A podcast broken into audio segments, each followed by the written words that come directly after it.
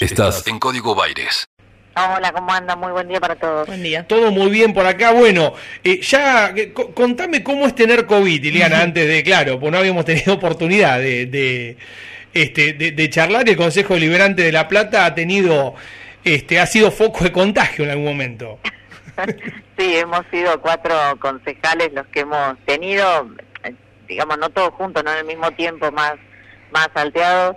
Este, yo, yo he sido la primera y la verdad que eh, es una experiencia muy personal. Digo, no todos la, la Claro, de la misma manera. estado Tranquilos, en, en lo personal, yo tuve todos los síntomas que se dicen de un modo leve y muy alternados, este, pero se, se transita, la pude transitar bien. Hay Mira. otros que, que no, que, que tienen Pe- más Pero es un dato, este, pero tuviste todos los síntomas. ¿sí? Vos identificaste que de Todos. todos aquellos que se dice dolor muscular, pérdida del olfato, pérdida del gusto, dolor de cabeza, los tuviste todos en algún momento. todo, un poquito de fiebre, dolor de cabeza, cansancio, dolor muscular. El día que, que me acuerdo que el día que salió en, el, en, en los diarios, en la prensa, que también podía tener vómito y diarrea, tuve vómito y diarrea. O sea que era como que pasé por todos los... Ibas los tildando. Claro. un modo leve. No querías leer informe de nuevos síntomas por la duda. ¿no? Por las dudas, sí. Ileana, eh, bueno. vamos, vamos al tema. ¿no? Este, eh, la- la verdad que la situación de tomas de terreno, usurpaciones, no es nuevo en la ciudad de La Plata. Eh, hoy cobra otra relevancia. Yo recién explicaba que en esta toma en los hornos se genera un doble riesgo, ¿no? Para la familia que se instalaron, pero también para el resto, digo, porque se ocupan terrenos que son inundables y se pierde este, capacidad de drenaje. ¿Cuáles son las expectativas que tienen ustedes? Digo, ¿Cómo creen que debería actuar la provincia en conjunto, no seguramente con, con la municipalidad? Sí, mira, este es un tema que para nosotros ya, ya tiene un recorrido un tanto más, más largo. Eh, empezó a principio de año, donde em- empieza esta, esta ocupación y donde en conjunto, recordemos que las tierras son nacionales, son tierras que están en la Administración de Bienes del Estado, en el ADO, Ajá. eh, donde en, en conjunto entre la nación, la provincia y el municipio se inicia todo un proceso para lograr una urbanización, digamos, para trabajar de modo serio y responsable desde el Estado para poder generar suelo y posibilidades de acceso a este suelo. Lo que pasa es que lamentablemente esta toma, esta toma ha seguido, ha aumentado y, y obviamente empiezan a ocupar terrenos que tienen, como bien vos decías, esta complejidad relacionada con, con, con las inundaciones, ¿no? Entonces me parece que así como un poco costó que el gobierno provincial y nacional tomara una postura definida, entiendo que hay diversos matices adentro del gobierno, eh, pero bueno, ahora me parece que, empieza a quedar aparentemente un poquito claro que las, usurpaciones claramente son ilegales y se va a, trabajar en el desalojo. Pedimos obviamente que en los hornos se proceda de la misma manera, más que nada, independientemente de las cuestiones de tomas de tierras, que obviamente nos preocupan, nosotros lo venimos planteando en el Consejo hace varios meses, con eh, este, manifestaciones de preocupación por estas ocupaciones ilegales.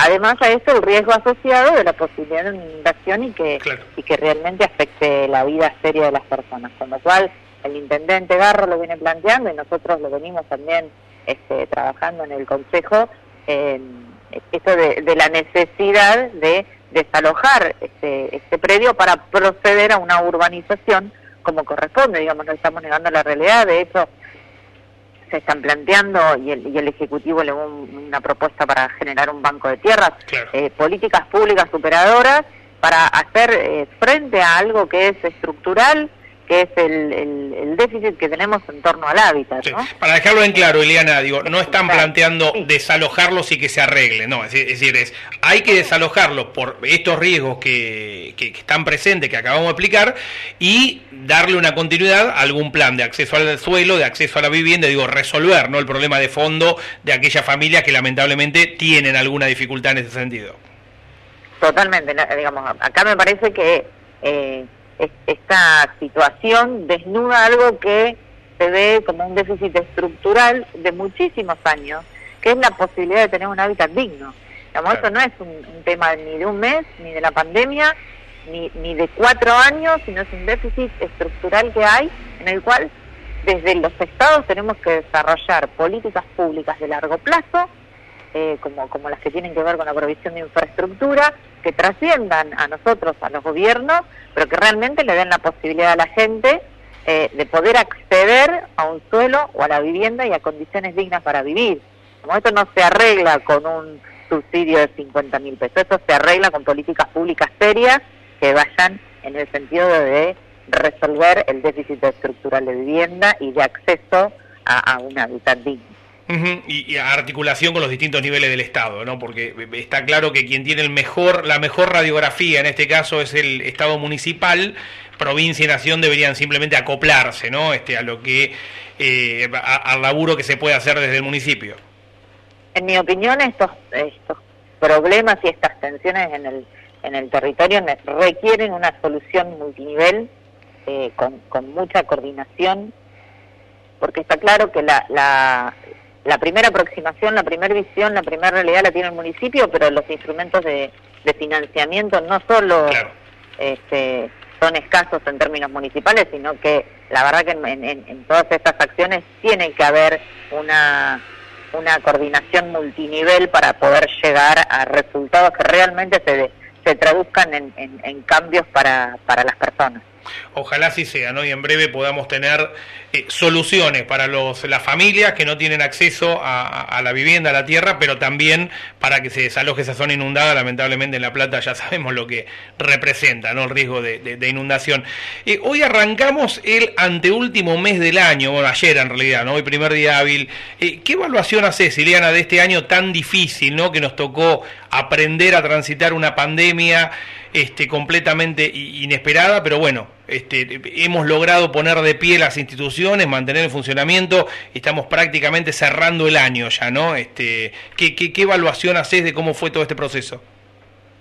Sí, tal cual vos decís, un año difícil, un año complejo, que, que nos puso a prueba a todos, creo desde lo personal, lo laboral, lo político y, y las responsabilidades que, que tenemos a nivel institucional. Creo desde, desde el Consejo que eh, miraba la fecha, ¿no? Y parece que, pasó mucho tiempo, pero dictado el, el ASO el 20 de marzo, nosotros creo que al mes, si no recuerdo mal, ya empezamos a, a sesionar con nuestros recaudos, con nuestro cuidado.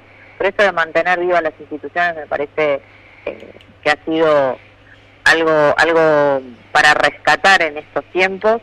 Eh, nosotros seguimos trabajando, hemos encontrado mecanismos alternativos para seguir debatiendo, sesionando y, tratando de ir solucionando lo que, lo que el vecino necesita en estos tiempos donde hay que pensar fundamentalmente en, el vecino y centrar nuestra mirada en, lo que le está pasando al, ciudadano.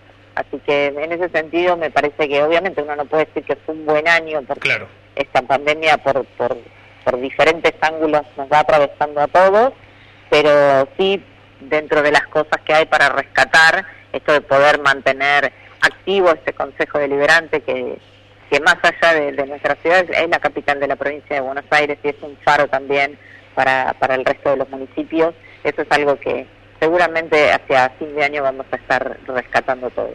Gracias, Ileana, por estos minutos con Radio La Plata. Gracias a ustedes. Un Ileana Cid, eh, presidenta del Consejo Deliberante de la Ciudad de La Plata.